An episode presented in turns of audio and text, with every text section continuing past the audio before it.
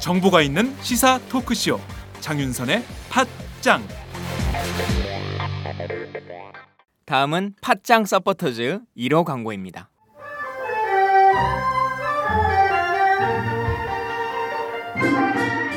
양꼬치집에 대한 모든 편견을 깼다. 풍무 양꼬치. 착한 가격, 품격 있는 공간. 국내외 유명인들도 자주 찾는 풍무 양꼬치. 나는 그 집 양갈비가 훨씬 맛있던데.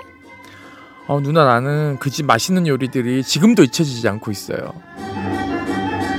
단체석이 많아 모임하기 좋은 곳. 풍무 양꼬치. 대림역과 구로 디지털 단지 역점 두 곳에 있습니다. 예약 문의 02809-9292, 02809-9292. 잠깐, 팟짱 애청자라고 말씀하시면 통큰 서비스를 제공합니다.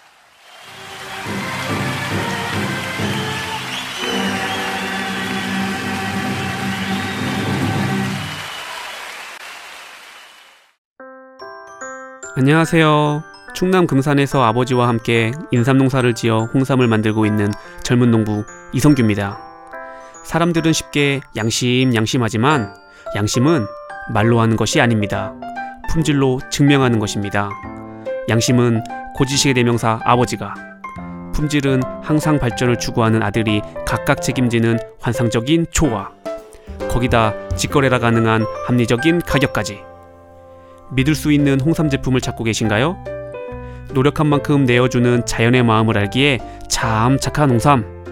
지금 검색창에 정성농장 홍삼을 검색하세요.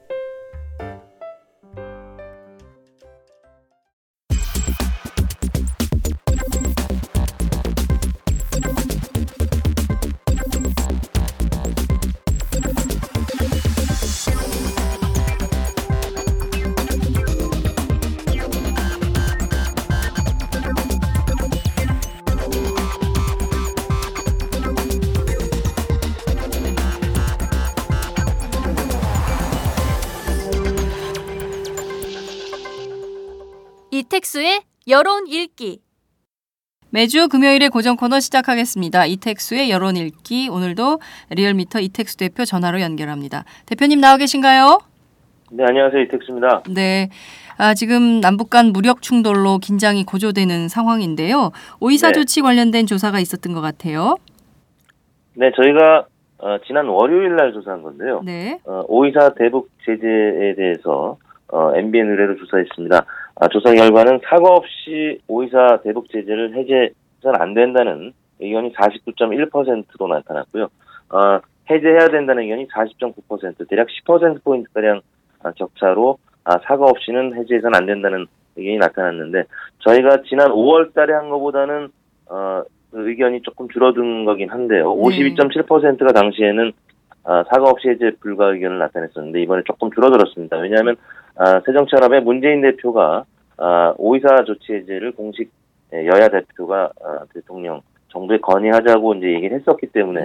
아, 그런 결과가 나타난 것 같은데 물론 이제 새누리당 김무성 대표가 아, 북한의 도발이 계속되는 상황에서 부적절하다. 왜냐하면 목함 지뢰 또 도발도 있었기 때문에 네네. 어, 여전히 예, 반대 의견이 50%가량 나타나고 있는데요. 음. 아, 지금 또 어제 에, 폭격이 있었죠. 그래서 그렇습니다. 아마 이런 의견이 조금 더 증가했을 것 같은데 지난 월요일 날 의견은 아무튼 어, 국민 어, 절반가량은 사과 없이 해제는 불가하다는 의견을 나타냈습니다. 네, 그렇군요. 지금 보면 군사평론가들의 분석은 이게 지금 아주 묘한 국면인데 대화와 전쟁을 동시에 제안하고 있는 상황이다, 북한이. 그러니까 실질적으로는 어, 전쟁보다는 대화, 특히 이제 경제와 관련된 제안 뭐 이런 것들을 요구하는 것이 아닌가 이런 분석들이 나오고 있는데요. 결국에는 뭐 네.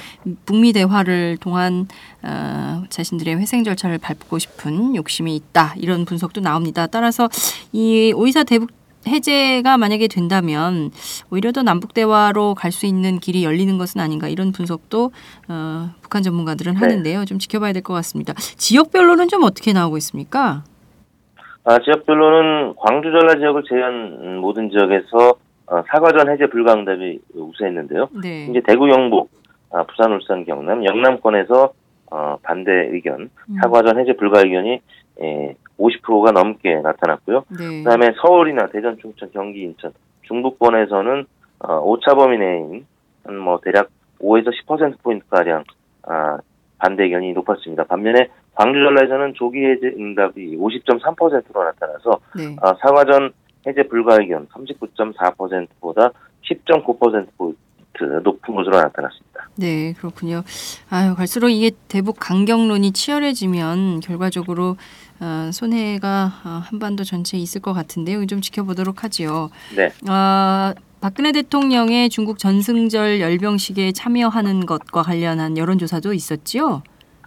네, 그렇습니다. 그 저희가 지난 화요일 18일 날 조사한 내용인데요. 네. 아, 북, 그 주- 중국의 전승절 열병식에 대통령이 참석해야 되느냐.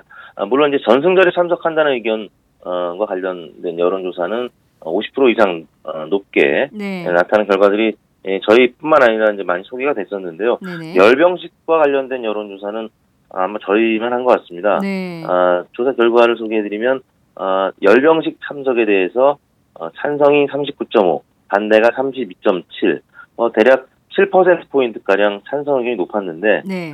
잘 모르겠다는 의견도 27.8%로 대략 어, 3명 중에 1명 가량은 잘 모르겠다고 응답을 음. 했고요. 네. 어, 일단 그 7% 포인트긴 하지만 오차 범위 내이기 때문에 네. 아, 정부에서도 조금 고민을 하는 듯한 인상인데 어제 에, 주철기 외교 안보 수석이 일단 전승절 참석과 관련해서는 이제 어, 확정적으로 얘기를 했었고.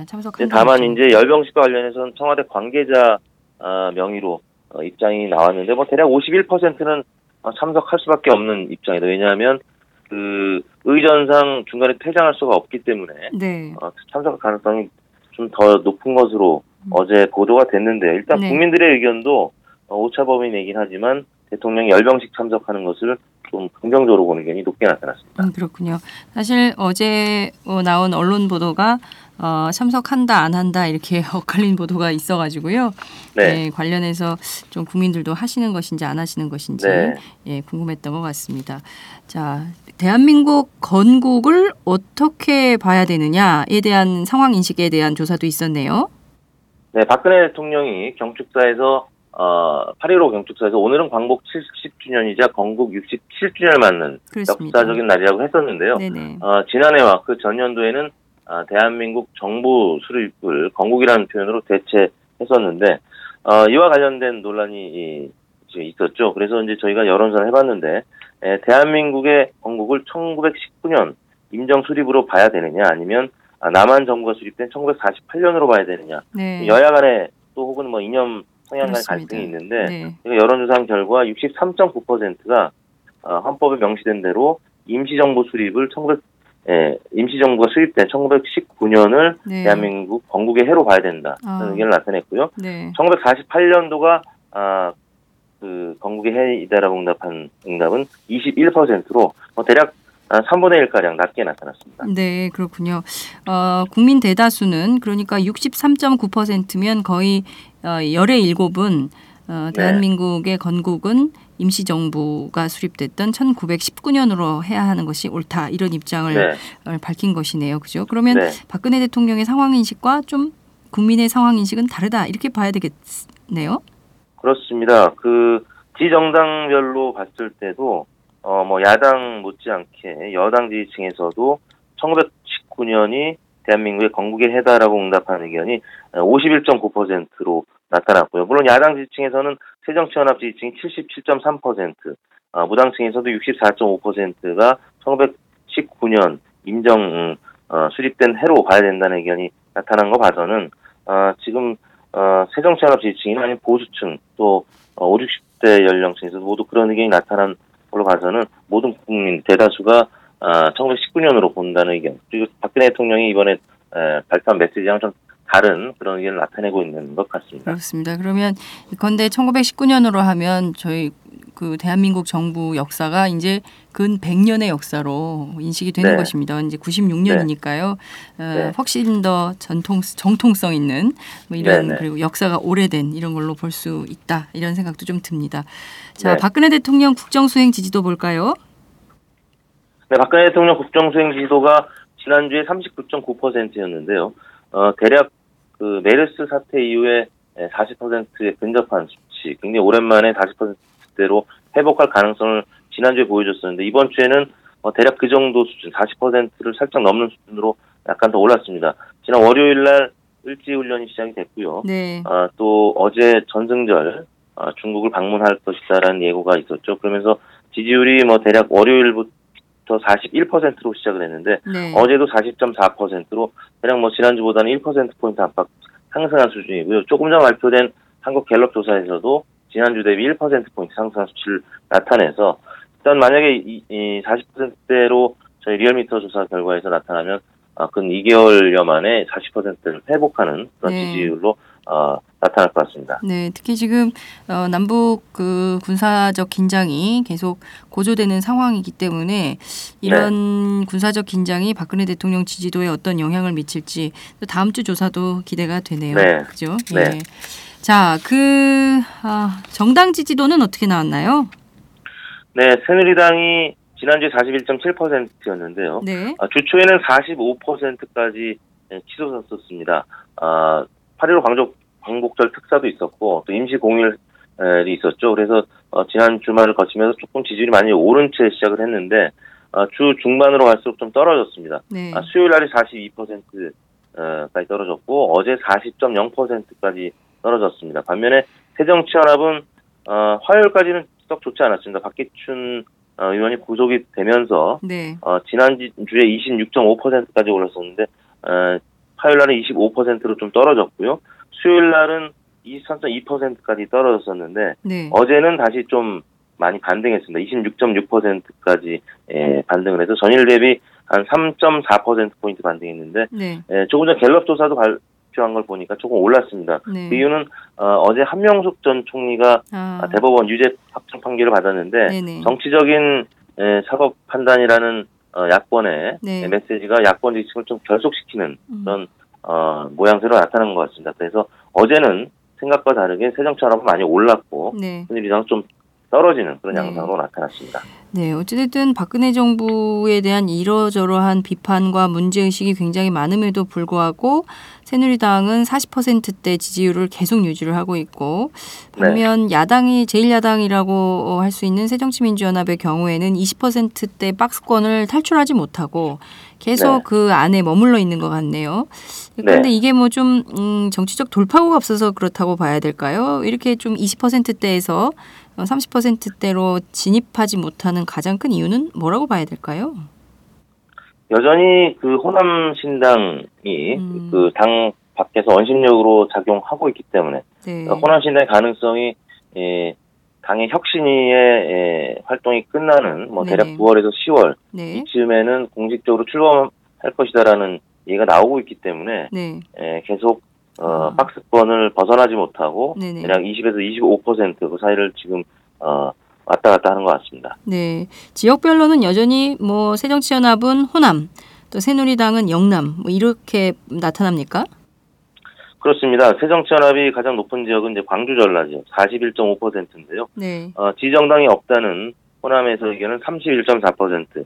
새정치민주연합이 에, 그 호남에서 무당파보다는 좀 높긴 한데 네. 그래도 여전히 그 호남에서 30% 가량의 무당파가 있다는 게 조금 어, 새정치연합에서는 좀 그 걸림돌이 되고 있는 것 같고요. 네. 다른 지역에서는 이제 새누리당이 대략 뭐 40%에서 안팎 지지를 보내고 있, 보이고 있고요. 대구 영북에서 이제 48.9%로 가장 높고요. 어, 새정치연합이 이제 수도권에서 보면은 어, 서울에서 23.2%, 경기 인천이 25.8%, 어, 평균치와 큰 차이가 없습니다. 그리고 어, 이제 대전 충청에서는 좀 그 새누리당과 좀 팽팽한 네, 네. 39.8 대 38 비슷한 수준으로 나타나고 있습니다. 네, 그렇군요. 연령대별로는 어떤 차이가 있습니까? 연령대별로는 저희가 이제 보통 20, 30대가 새정치 연합이 굉장히 높은 네. 수를 보여왔었는데, 어, 지금, 어, 광복절 전후한 네. 아, 시점에서 새누리당이 많이 오르면서 음. 그 격차가 아, 30대에서도 많이 줄었고 20대는 어, 오히려 새누리당이 조금 더 높은 수치로 어제 나타났습니다. 물론 이제 어제 조사가 1000명 기준 하면 오차 범위가 플러스 마이너스 3.1% 포인트이기 때문에 네. 네, 오차 범위 내긴 합니다만 새누리당이 20대에서도 많이 회복을 한 상황이고요. 네. 5, 60대는 뭐 여전히 에, 대략 2배에서 3배 이상 그냥 음. 높고요. 40대는 새정치연합이 36.6, 아, 새누리당이 30.1로 새정치연합이 예, 오차 범위 내긴 합니다만 대략 6%포인트가량 높은 상황을 나타내고 있습니다. 네, 사실 새정치민주연합의 경우에는 굉장히 긴장해야 되겠네요. 그동안에는 새누리당은 이른바 아, 고연령층이 지지하는 정당, 그리고 새정치민주연합은 젊은이들이 지지하는 정당으로 인식됐지만, 어, 20대 젊은 층의 지지율이 새누리당이 더 높아졌다. 물론 이제 오차 범위 안에 있긴 합니다만, 어, 그럼에도 네. 불구하고 새누리당이 앞섰다라는 점은 새정치민주연합이 상당히 긴장해야 되는 거다. 이렇게 좀 해석을 해볼 수도 있겠네요. 그렇습니다. 이제 박근혜 정부가 지금 4대 개혁 중에 예, 노동개혁과 네. 관련된 그 어, 개혁의 방차를 지금 가하고 있는데 그 부분 관련해서도 양당의 입장이 좀 다르죠. 그래서 네. 어, 특히 이제 에, 청와대나 이제 정부는 어, 고연령대 좀 희생을 좀 음. 강조하는 편이고 20, 30대 일자리를 어, 강조하는 편인데 아무튼 그런 부분이 20대 지금 굉장히 실험률이 높기 때- 때문에 좀 이제, 예. 네네 그래서 20대에 조금 더 어필을 하고 있는 것이 아닌가 싶습니다. 아 그렇군요. 그런 노동 개혁 일환에 대해서 새정치민주연합은 반대 기조를 걷고 있지만 뚜렷한 어떤 네. 해법 이를테면 타겟책이 없는 가운데 반대만 하고 있기 때문에 오히려 네. 청년 실업 문제를 거론하면서 어, 50대 이상의 일자리를 좀 쉬운 해고를 주장하는 네. 어, 새누리당의 주장에 호응하는 측면이 있다. 20대가 이렇게 분석해 볼 수도 네, 있겠다. 이런 그렇습니다. 생각이 좀 드네요. 자, 정의당의 경우는 좀 어떻습니까? 세정 저 새로 당 대표도 어, 뭐 오시고 했는데요. 네. 정의당이 이제 그 컨벤션 효과 때문에 네. 어, 5%를 어, 일시적으로 넘어섰습니다. 그 컨벤션 효과 그러니까 전당대회 직후에는 6%를 넘는 지지율도 나타냈었는데 네. 예, 지난주에는 4%로 다시 예, 좀 줄어들었습니다. 음. 예, 아무래도 이 양당 체제 중심의 언론 보도가 계속 나가고 있기 때문에 네. 정의당의 예, 존재감이 전당대회를 제외하면 그다지 이제 높지 않죠. 네. 아, 그래서 어, 4%로 어, 소폭 하락한 채 나타나서 지금 어, 정의당으로서는 그 컨벤션 효과 잘 이- 이어가야 되는데 네. 좀, 어, 약간 난감한 상황이 음. 이어지고 있습니다. 그렇군요. 정의당에서 뭐 새로운 이런저런 실험들을 많이 한다고 하는데 여전히 지금 선거제도 개편 논의에서 이게 밀려 있기 때문에 사실상 소수 정당의 한계를 좀 극복하기는 매우 어려운 형편이 아닌가 이런 생각이 좀 드네요. 네. 그나저나 여전히 지지 정당 없음이 27.3%나 되네요. 그렇습니다. 아까 말씀드린 대로 이제 광주 전라에서 31.4%로 높은 편이고 네. 대구 경북에서도 36.5%로 아, 어, 호남 못지않게 높게 나타났습니다. 물론 음. 이제 새누리당이 48.9%로 어, 높은 편인데 네. 어, 야당의 존재감이 없는 겁니다. 새정치민주연합이 이제 대구 경북에서는 9.6%밖에 안 나오고요. 네. 어, 지금 광주 전라 지역에서는 새누리당 지지율이 22%로 두 자릿수로 나오고 있는데 네. 에, 그런 차원에서는 어, 김부겸 전 의원을 중심으로 한 이 영남권에서 어, 좀 그, 활약상이 돋보이는 정치인들이 좀 더 나왔으면 하는 그런 바람이 있습니다. 네. 지금 보면 내년 총선 한 8개월 정도 앞두고 있는 상황인데요. 네. 이게 지지정당 없음 무당파, 이른바 무당파층이 이제 선거가 되면 이것이 뭐 새누리당이나 새정치연합이나 또 정의당이나 흡수될 가능성 뭐 이런 것도 좀 있을까요? 그렇습니다. 이제 그 가장 관심을 갖고 봐야 될 부분은 이제 신당 쪽인데요. 네. 그러니까 새누리당은 뭐 그 보수 쪽이 분열할 가능성 크지 않기 때문에 네. 이게 고정 변수라고 봐야 될 것 같은데 네.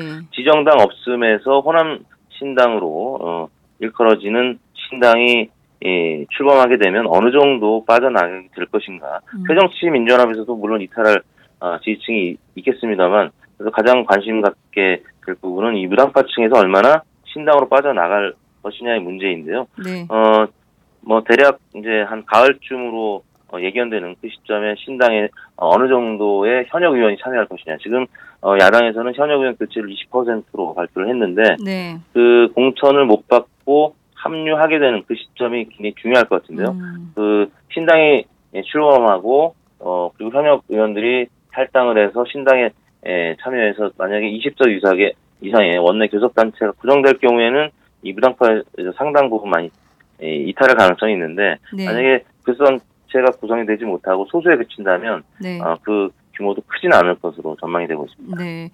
어, 9월, 10월 이제 새정치민주연합 혁신위원회 활동이 마무리 국면으로 가고 있는데요. 그런데 네. 이번에 이제 20% 혹은 30%에서 탈락한 공천 탈락자들이 또 다른 형태로 모여서 새로운 당을 만들어서 간다. 그 당이 상당한 지지율을 받게 되면 이 지지정당 없음 무당파층이 축소될 가능성도 있고 오히려 그것이 이쪽으로 갈 가능성이 네. 있다. 이 정치권 안에서는 호남신당은 없다 이런 얘기도 어, 줄곧 야권에서 나오는 네. 얘기들이기도 한데요. 이 좀 어떻게 될지 지켜봐야 될 것 같습니다. 네. 그렇죠? 예. 자, 차기 대선 주자 지지도 살펴볼까요? 네, 이번 주 뭐 큰 변화는 없었습니다. 김무성 대표가 어제 기준하면 22.7%로 지난주와 큰 변동 없이 1위를 계속 달리고 있고요. 박원순 서울시장이 16.7%로 2위, 문재인 대표가 12.6%로 3위를 달리고 있습니다. 그리고 안철수 전 대표가 지난주보다는 2%포인트 오른 아, 9.1%로 4위를 기록했고요. 뭐 아시겠지만 이번에 그 국정원 해킹 관련된 네네. 아, IP. 그 IP 세 개를 추가적으로 발표를 했었죠. 그 부분 때문에 안철수 전 대표가 속좀 오른 것 같고요. 오세훈 전 시장이 6.7%로 어, 5위였고 유승민 전 대표가 계속 좀 빠지다가 5.1%로 조금 반등하는 모습을 보이면서 6위, 네. 안희정 지- 지사가 3.7%로 7위, 홍준표 지사가 3.3%로 8위, 김문수 전 지사가 3.1%로 9위, 정몽준 전 대표 2.5%로 그 뒤를 이었습니다. 그렇군요. 자, 부동의 1위를 지금 김무성 대표가 몇 주째 하고 있는 거죠? 지금 김우성 대표가 어, 이번 주까지 하면 아마 7주가 될 겁니다. 네. 7주째 1위가 아, 아니군요. 지난주가 7주였고 이번 주까지 하면 8주째 1위가 아, 되는 겁니다. 그렇군요. 8주간 네. 계속 1위를 차지하고 있고 뭐 이러저러한 친일 논란, 부친의 친일 논란이라든가 또 명예박사 학위 받는 장소에서 이러저러한 아, 반대 여론이 있음에도 불구하고 22.7%로 여야 토탈해서 어, 1위를 계속 8주간 지키고 있다. 아, 이것이 핵심 포인트인 것 같고 야권의 지지자들은 야권 주자들은 뭐 이렇게 좀 도드라지는 뭐 큰 성적을 못 내고 있네요. 그죠?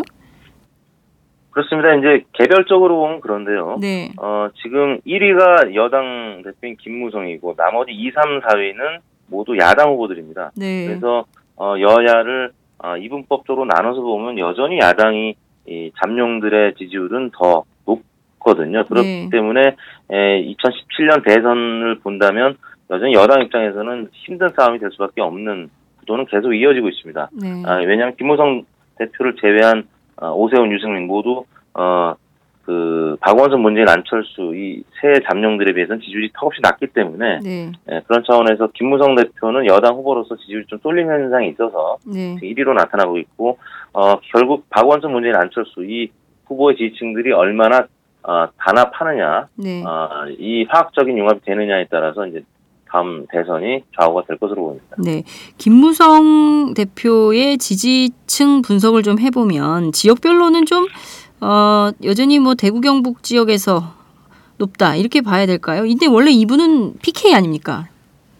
그렇죠. 이제 PK인데 PK 주자들이 문재인, 박원순, 안철수 등 야권에 그렇죠. 예. 어, 많이 포진돼 있기 때문에 네. 예, PK에서는 지지율이 좀 분산된 측면이 있습니다. 그래서 어, 어 1위를 달리고 있, 있습니다만 그 지역에서 네. 근데 이제 다른 지역에 비하면 좀 낮은 편이고요.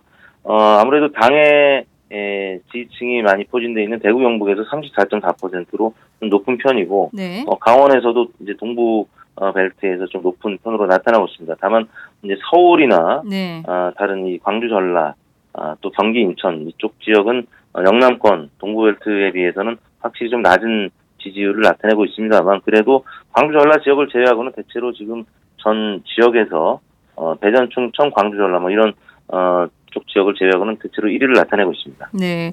음, 공교롭게도 차기 대선은 어, 전부 PK 출신들이 네. 후보가 될 가능성이 높네요. 김무성 대표, 네. 박원순 시장, 문재인 대표, 안철수 전 대표 모두 부산, 경남 출신들이기 네네. 때문에 이 지역에서 어, 대통령이 나올까요?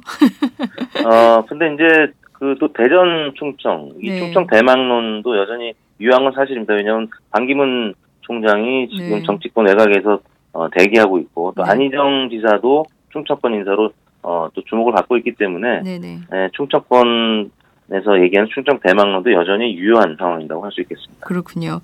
자, 김문수 지사는 이번에 이제 그 대구에서 출사표를 던져서 네. 김부겸 의원하고 맞대결을 하겠다는 입장인데요. 그 지지도는 어떻습니까?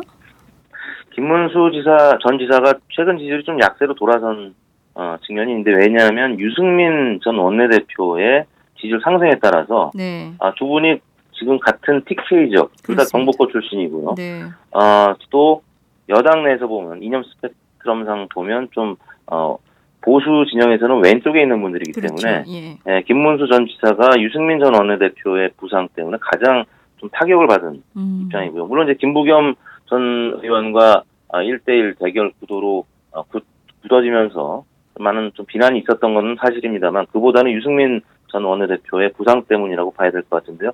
대구 경북 지역에서 물론 이제 5.4%로 다른 지역에 비해서는 높습니다만 네. 아, 유승민 의그 대표가 아, 들어오면서 대구 경북 지역에서 좀 지지율이 잠식이 됐고요. 음. 어, 다른 지역에서도 사실 뭐 경기 인천 어, 지역에서 좀 지지율이 많이 나와야 되는데 경기도 전 지사기 때문에 네. 그 지역에서도 사실은 어, 그다지 큰 강세를 나타내지 못하고 있어서 조금 김문수 전 지사 입장에서는 아까 말씀드린 대로 9위를 지금 달리고 있는데 네. 어, 한 몇 달 전만 해도 중위권이었었거든요. 지금 네. 어느덧 하위권으로 좀 처진 측면이 있습니다. 음, 그렇군요. 자, 엎치락 뒤치락 하면서 2017년 대선까지 어느 분이 1위를 굳힐지 계속 좀 네. 지켜봐야 될 것 같습니다. 오늘 말씀 잘 들었습니다. 네, 감사합니다. 네, 지금까지 리얼미터 이택수 대표와 함께했습니다. 네, 우선 10만인 클럽 6주년 축하드리고요. 제가 오마이뉴스에 바라는 게 있다면 자본의 영향 없이 이렇게 시민들의 힘을 모아서 정말 사회적 눈치 보지 않고 올바른 목소리, 바른 시각에서 저희들에게 세상을 많이 알려주시면 좋겠고, 어, 앞으로도 이렇게 아직 인원이 많이 안 모인 거로 아는데 더 많은 후원자들 생겨서 10만인 더 넘어서 100만인까지 이루어졌으면 좋겠습니다. 안녕하세요. 오마이뉴스 최종 병기라고 바득바득 우기고 있는 김병기입니다. 15년 동안 기자로 뛰고 있습니다. 여러분이 보내주신 자발적 구독료가 제 월급이었어요. 정말 고맙습니다. 장윤선의 팟짱도 그렇게 만들어요. 팟캐스트 제작비 스폰서가 되어주세요. 10만인 클럽에 가입하시면 되는데요. 02-733-5505 내선번호 274번으로 전화주세요. 아니면 오마이뉴스 홈페이지 우측 상단에 동그란 주황색 배너가 있거든요. 그걸 꾹 눌러주세요. 청취자 여러분, 열심히 뛰겠습니다. 아싸!